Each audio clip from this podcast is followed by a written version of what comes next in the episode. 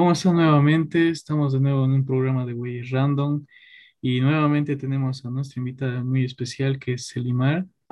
Eh, ya la escucharon hace, hace el anterior podcast. Ahora la tenemos nuevamente para hacer nuestras siguientes preguntas porque nos, nos hemos quedado con muchas ansias de, y intrigas también de conocer más acerca de Estados Unidos y acerca de su vivencia allá. ¿Cómo estás, Selimar? Hola, bien. Gracias por invitarme.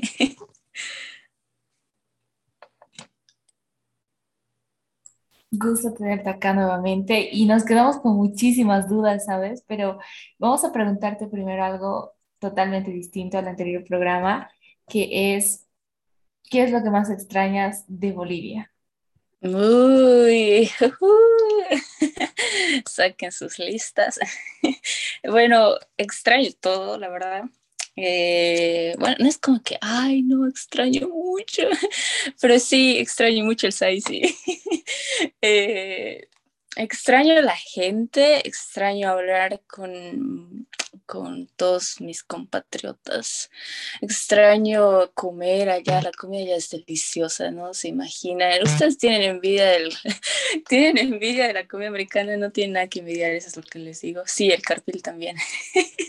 este, aquí la verdad yo, yo he llegado y me ha tomado como dos años acostumbrarme al sabor de la comida americana, no es lo mismo y es todo muy artificial. Bueno, perdone. Y ya, extraño la comida, extraño la gente, extraño este, la libertad de poder salir a cualquier momento en Tarija y no tener que gastar mucho. Aquí se gasta mucho y necesito un auto para eso. Y bueno, también extraño a mi familia, obviamente, y a mis amigos, obviamente.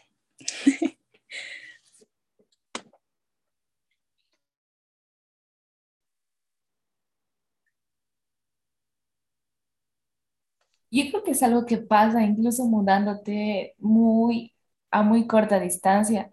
Yo me mudé de Independencia a Cochabamba y fue horrible en cierto punto porque incluso entre ciudades la comida cambia, eh, los aspectos, la ciudad y esa libertad no, no la podía tener. Y creo que ese cambio es bastante fuerte y se extraña muchísimas cosas. Bueno, otro tema también que tienes que tomar en cuenta es el idioma, que aquí tengo que hablar inglés todo el tiempo, incluso con gente que ya habla español, es, es un poco, a veces me quedo como, ¿por qué no hablamos español?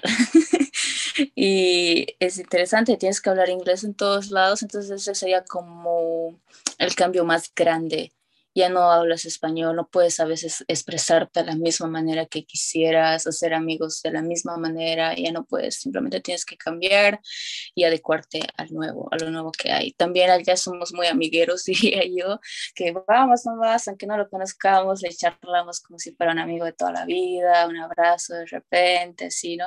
Pero aquí no, aquí tienes que mantener tu espacio un poquito más reservado más allá, la primera vez que les hablas puede ser muy amigable, obviamente, amistoso, pero no nada más. Allá, allá no nos importa mucho eso, al menos yo, yo no sentía eso. Eso es verdad, el cambio de idioma es súper fuerte, supongo. ¿Y cómo es tu experiencia con el inglés primero allá? ¿Qué, qué sentiste con respecto primero al nivel de inglés? ¿Sentías que era perfecto para comunicarte al llegar? Bueno, yo yo creo que sí.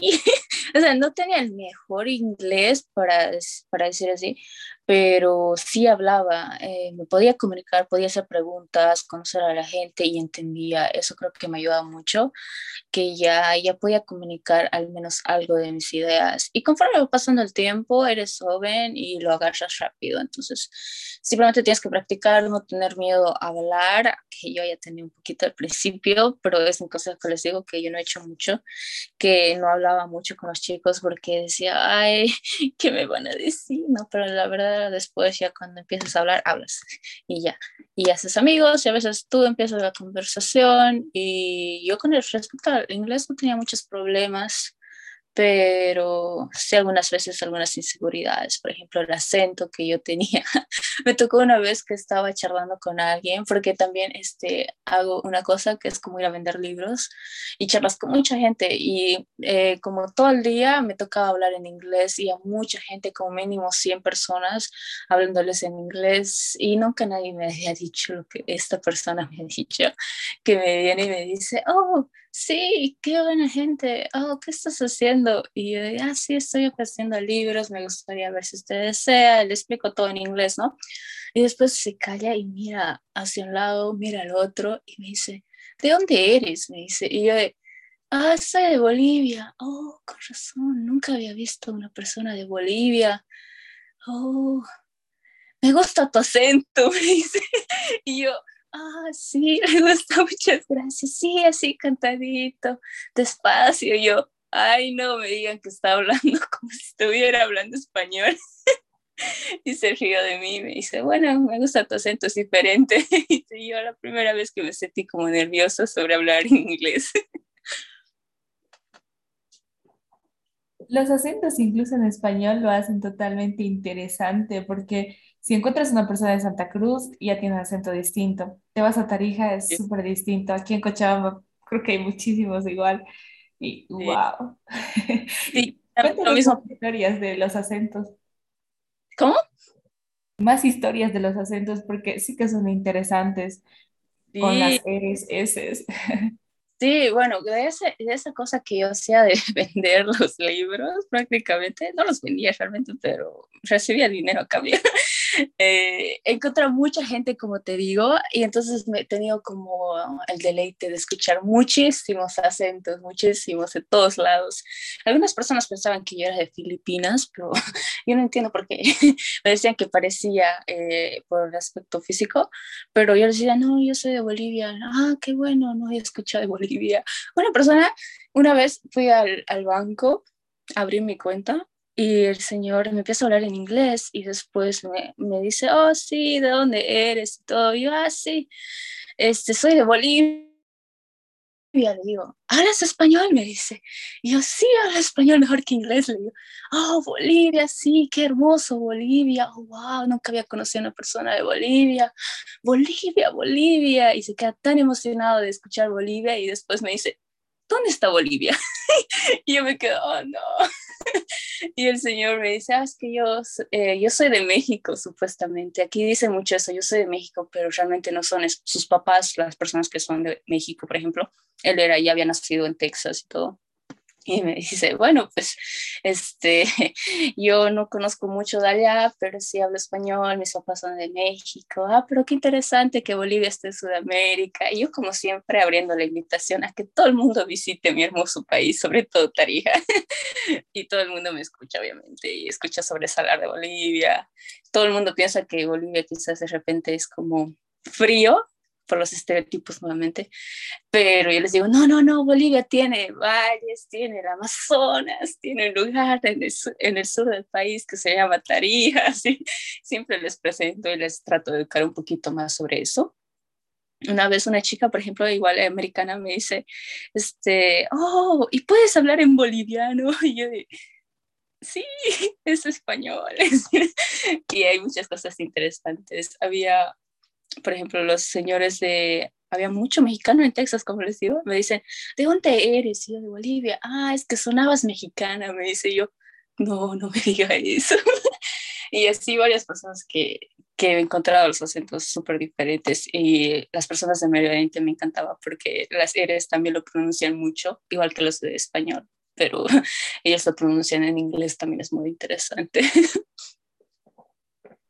Wow, esas sí que son experiencias totalmente interesantes porque solo las vives tú y son experiencias únicas. Ahora, con respecto a esto, una consulta que tengo, una espinita.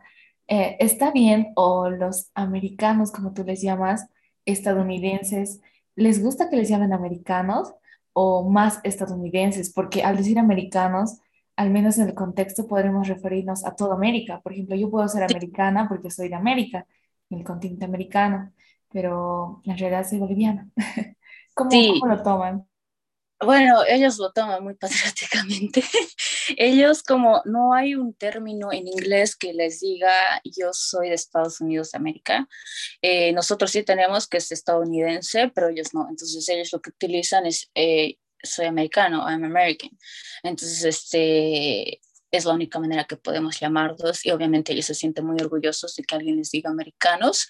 Una vez yo he tratado, bueno, les he dicho que ya les tenía mucha confianza, obviamente, porque a veces se pueden ofender, obviamente. Y a esta pareja ya les he dicho, bueno, es que nosotros en español les decimos gringos, y ella se nota de risa la señora, ah, sí, qué chistoso, gringos, ¿te acuerdas? Le dice a su esposo. Y le dice, sí, había una película donde nos llamaban gringos y hay mucha gente que sí se lo toma muy bueno el tema de los gringos, incluso ellos dicen, yo soy gringo, te dicen, pero eh, algunas personas sí se molestan un poco porque les digas gringos, pero la mayoría no le, no le importa mucho eso. Y si ellos a veces piden que les digan American, Americans, porque obviamente no tienen otro término, sería más en el ámbito de latino, que nosotros les decimos estadounidense, americanos, americanos más por respeto, para no ser como como malito por ahí. Pero después igual gringos les puedes decir, no hay mucho lío.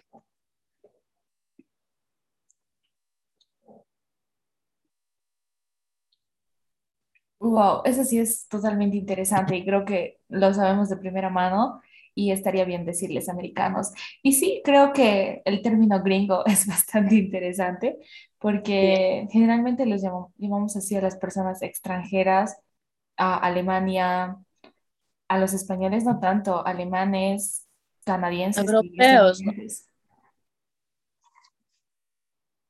Sí, a los europeos. Sí que son cosas interesantes. Joel hablaba del Saizen. ¿Qué es lo que más extraña del Saizen? Del Saizen todo, todo. La carne, el aguadito, la ensalada, el tomate, todo, todo, todo, el chuño. Y, y el carpil. Sí, el carpil. El carpil no se puede olvidar, no sé cómo lo has soportado de hecho, tanto tiempo. Tengo una anécdota con el carpil, porque a mí me encantaba el carpil, es, delicioso, es lo mejor de lo mejor.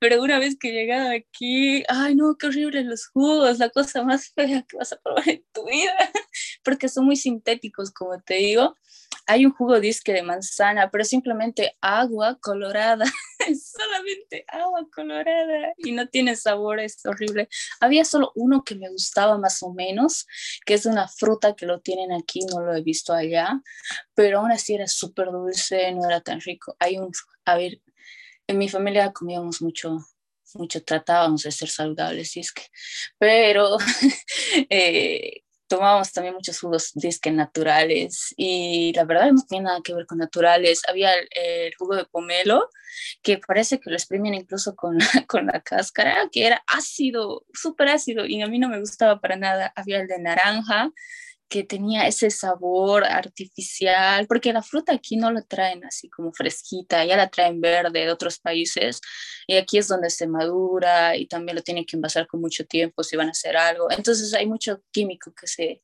se mezcla en el sabor original de la fruta. Entonces no hay nada que envidiar a eso de los jugos, allá son mucho mejores. Al principio yo no los gustaba, ya dos años después ya me he acostumbrado, pero aún así los extraño los jugos allá.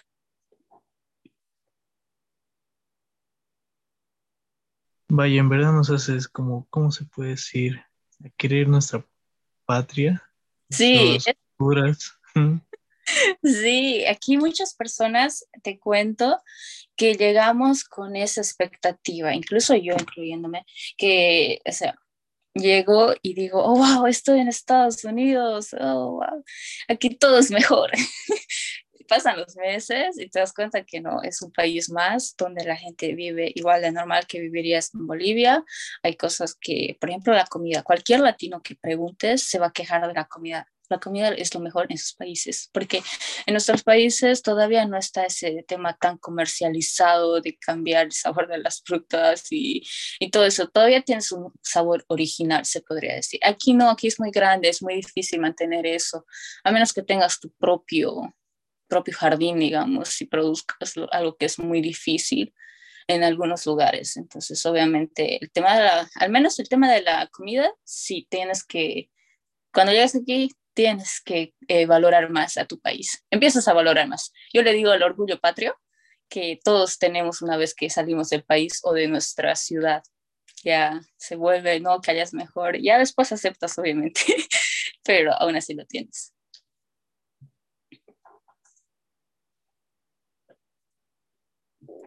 Eso es verdad, del orgullo patrio. Amar a tu país, y creo que lo vas a querer más cuando sales y sentirte orgulloso de lo que es.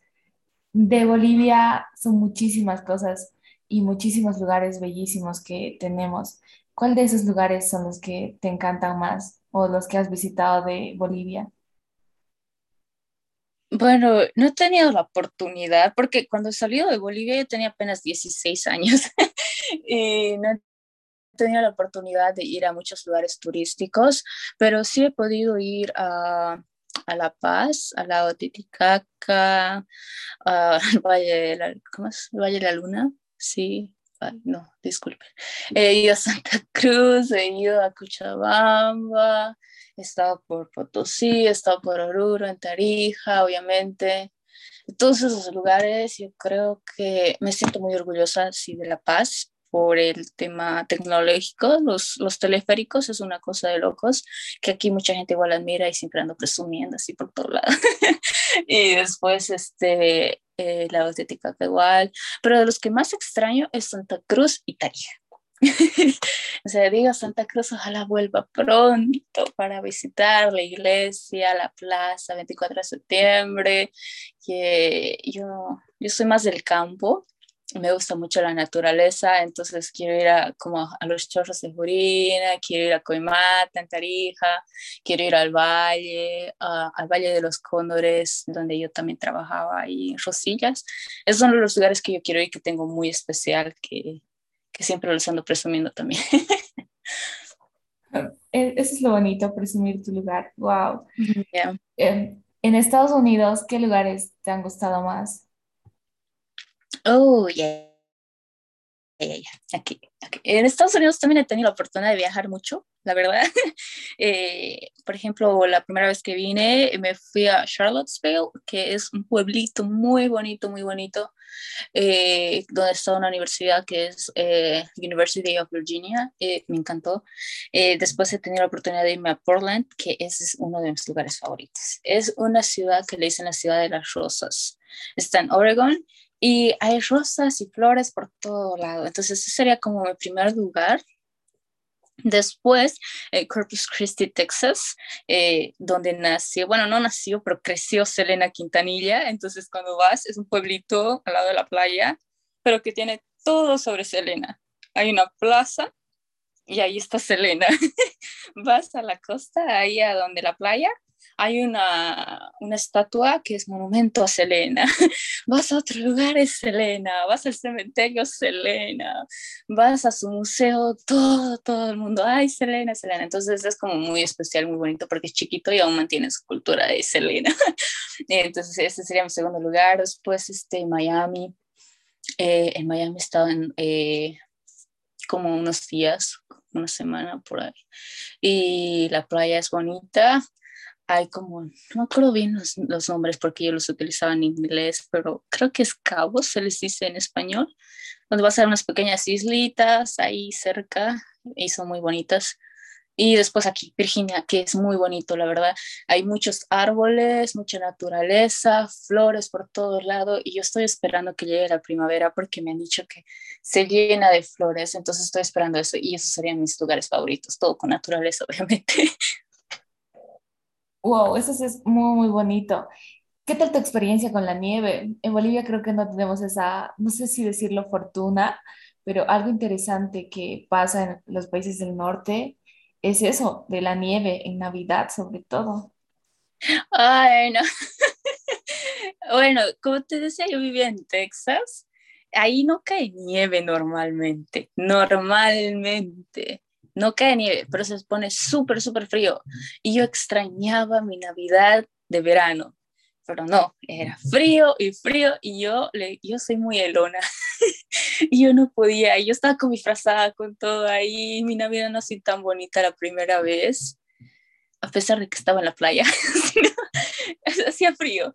Y la segunda vez, este, ya me tocó una casa mejorcito, pero mi experiencia con la nieve ha sido re chistosa porque obviamente no había visto mucha nieve antes y en ese entonces estaba en Texas y justo a marzo, por ahí esas fechas, ha llegado una tormenta de frío, de nieve eh, en el sur del país. Y justamente pasaba por mi casa, donde quizás ustedes han escuchado que todo se ha congelado, este, temperaturas extremas, menos 20 grados centígrados teníamos, cosa que no es normal en Texas, nunca cae nieve y que tenga esa, o sea, que tenga esa temperatura era extremo. Mucha gente ha muerto por el frío, no están acostumbrados al frío en esa parte del país.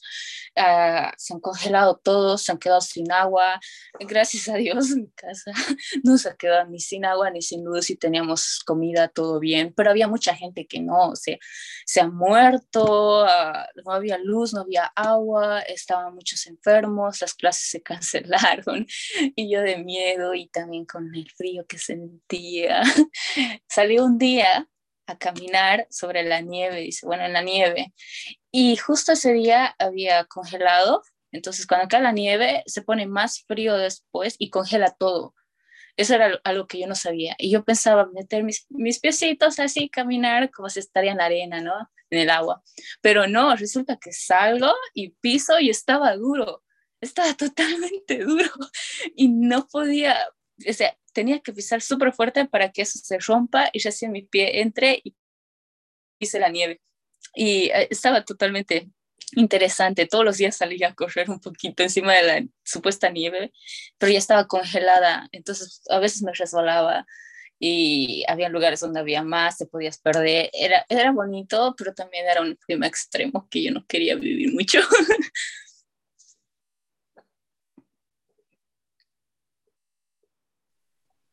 Mm, qué interesante, ¿no? Creo que, no sé si estuviste aquí cuando aquí nevó, por primera vez creo en Tarija. Sí, sí, yo estaba ahí, justo así mi despedida. Fue la maravilla, creo, de Tarija, la primera vez. Sí, sí, no, mucho tiempo. Yo digo que Tarija estaba llorando el día que yo me he ido, porque así chistoso, antes de venirme aquí, yo no tenía seguro de venirme, o sea, así un tema de última hora, porque mi visa no llegaba, mi pasaporte no llegaba y no llegaba, y ya iba como dos semanas y me han dicho que tenía que llegar en mínimo dos semanas, bueno, máximo dos semanas, y ya no, ya iba la tercera semana y no llegaba mi pasaporte, y era julio, y yo comenzaba clases en agosto, tenía que estar el primero de agosto en aquí en Estados Unidos y yo no podía estar así y era mediados de julio eh, y nada mi pasaporte yo ya estaba como preocupada qué pasa con mi pasaporte no llega.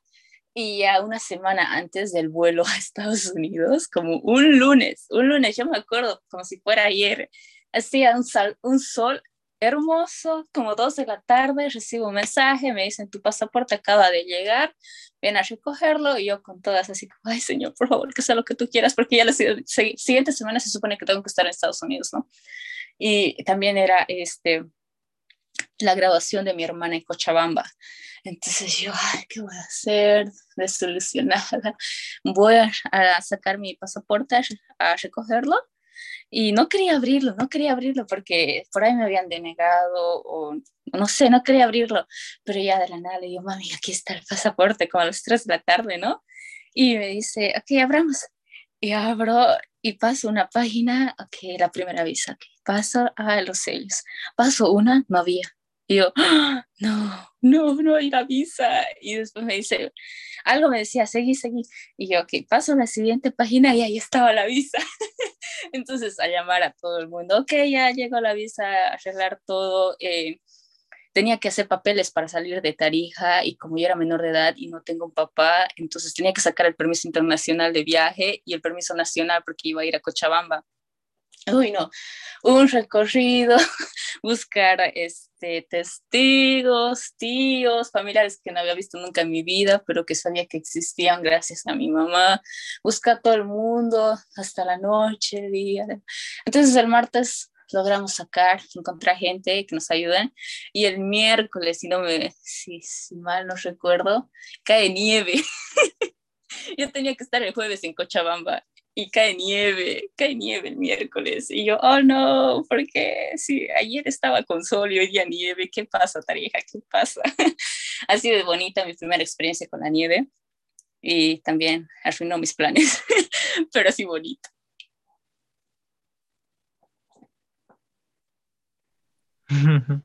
y algo que me intrigó, ¿no? Lo que dijiste, esa parte de que tardó tu pasaporte, sí, ¿no?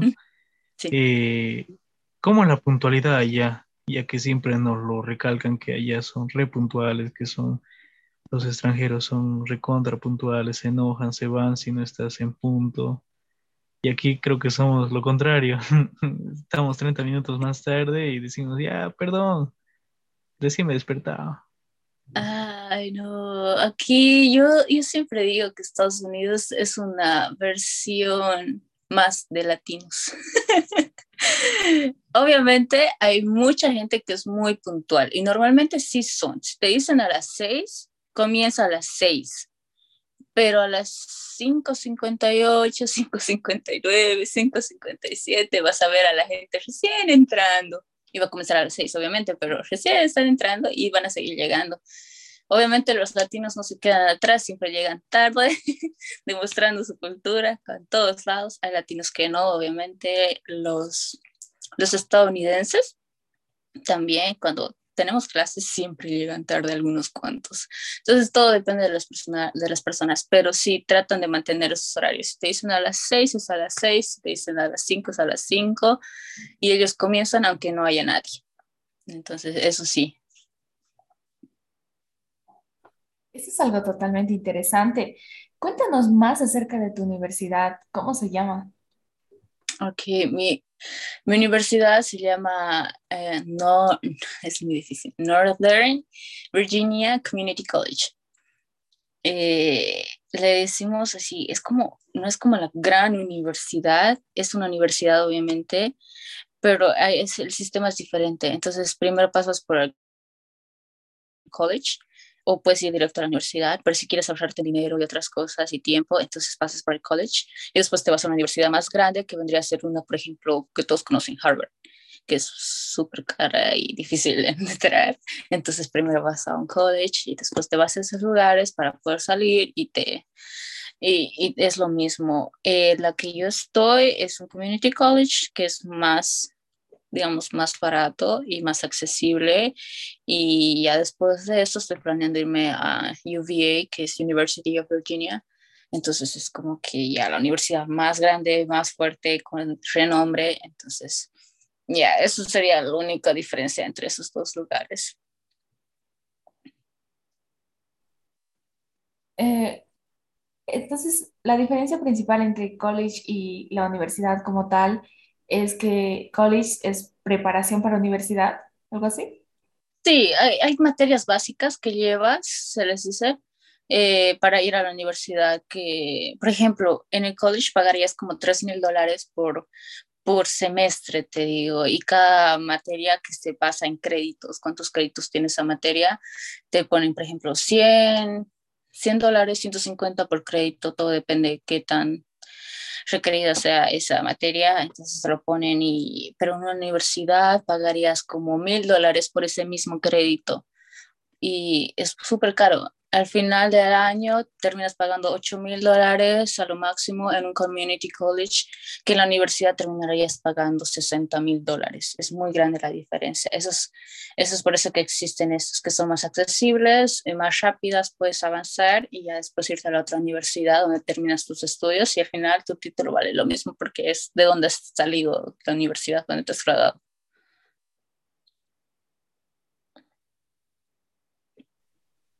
Vaya, creo que, bueno, no lo entiendo mucho, porque creo que aquí es, aquí es otra metodología, ¿no? No es muy, es un poquito más fácil, creo.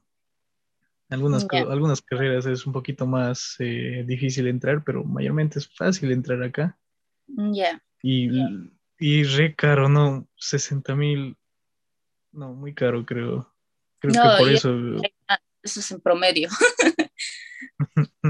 y creo que por eso también venden, ¿no? Sus casas. Sí, no, aquí quedan endeudadísimos. Y yo, por ejemplo, ya me he venido antes, no podía tener una beca completa, así que no podía pagar 60 mil al año, porque hay universidades que son privadas, no son tan buenas como las públicas, incluso las públicas pagas. O sea, todas las universidades tienes que pagar, así sea pública o privada pero las, las, eh, las, privadas son un poquito más baratas normalmente. Y está rondeando entre solamente tus créditos, tus materias por año, serían los 32 mil, 35 mil dólares al año. Eh, ya si ves otros temas, te sale igual 60 mil. Eh, hay universidades, otras que ya son más o menos, que se defienden, son 60 mil dólares por año solamente en materias y así le añades otras cosas, te puede salir como 80 mil, 90 mil por año, hasta 100 mil dólares.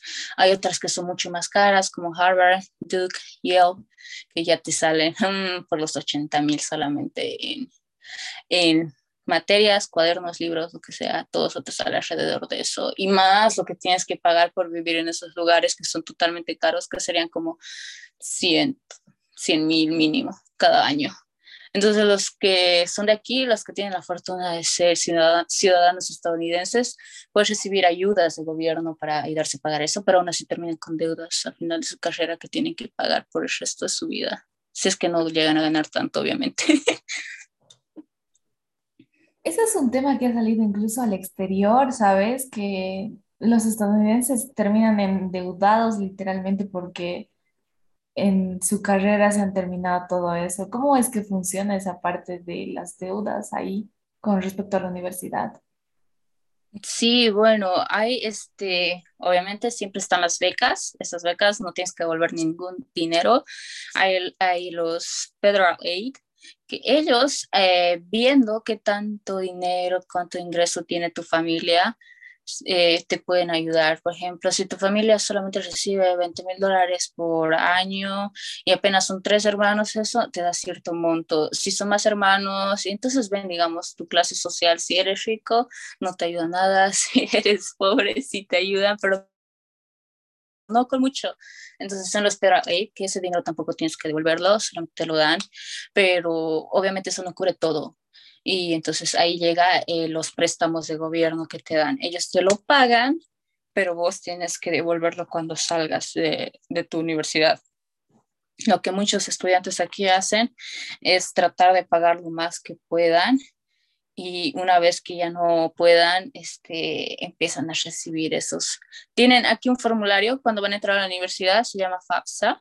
Entonces rellenan ese formulario y con base a eso les empiezan a dar ayudas que, que ellos van a necesitar después y tienen que después actualizar y poner el tema de impuestos y muchas cosas. Entonces, si no pueden pagar, el gobierno les empieza a pagar, pero ya después salen endeudados. Ah, y también depende también qué carrera estás estudiando. Por ejemplo, los de medicina este, necesitan mucho más dinero. Sus carreras están alrededor de 100 mil dólares por año. Entonces, obviamente es muy difícil pagar 100 mil dólares cuando tu sueldo mínimo es 30 mil.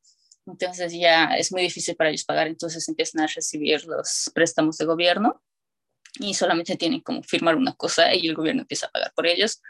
Y una vez que termina su carrera, que dura ocho años, eh, pueden comenzar a pagar sus, sus estudios. y también los abogados, ingenieros. Los otros este, ya depende qué tanto.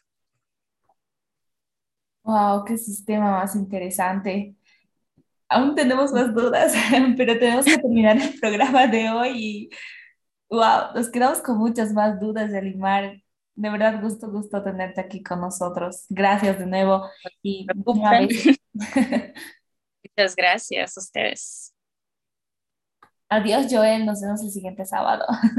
Hasta la próxima, chicos. Gracias.